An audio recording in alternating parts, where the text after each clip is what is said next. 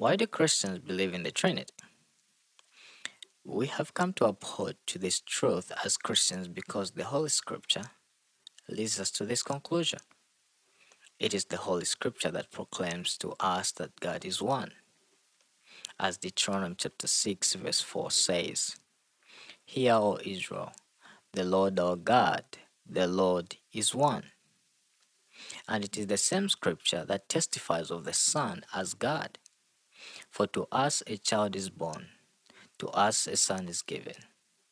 The government will be on his shoulders, and he will be called Wonderful Counselor, Mighty God. Isaiah chapter nine, verse six. Concerning the Holy Spirit, it is written, "You have not lied to men, but to God." Acts chapter five, verse four. Three persons have been called God, and we have been told that we have one God. We uphold that to be true, that to be true, that there is one God, and also other testimonies of Scripture concerning three persons said to be God as true.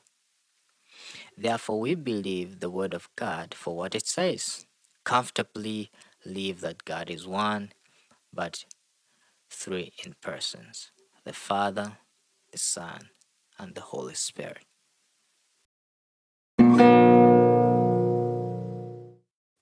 Great thanks to all our listeners.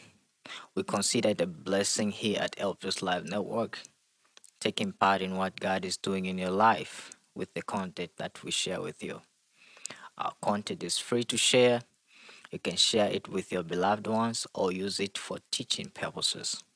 Our desire is to see that Jesus is glorified in the world and that people come to the saving knowledge of our Lord Jesus Christ and live to glorify Him and enjoy Him forever.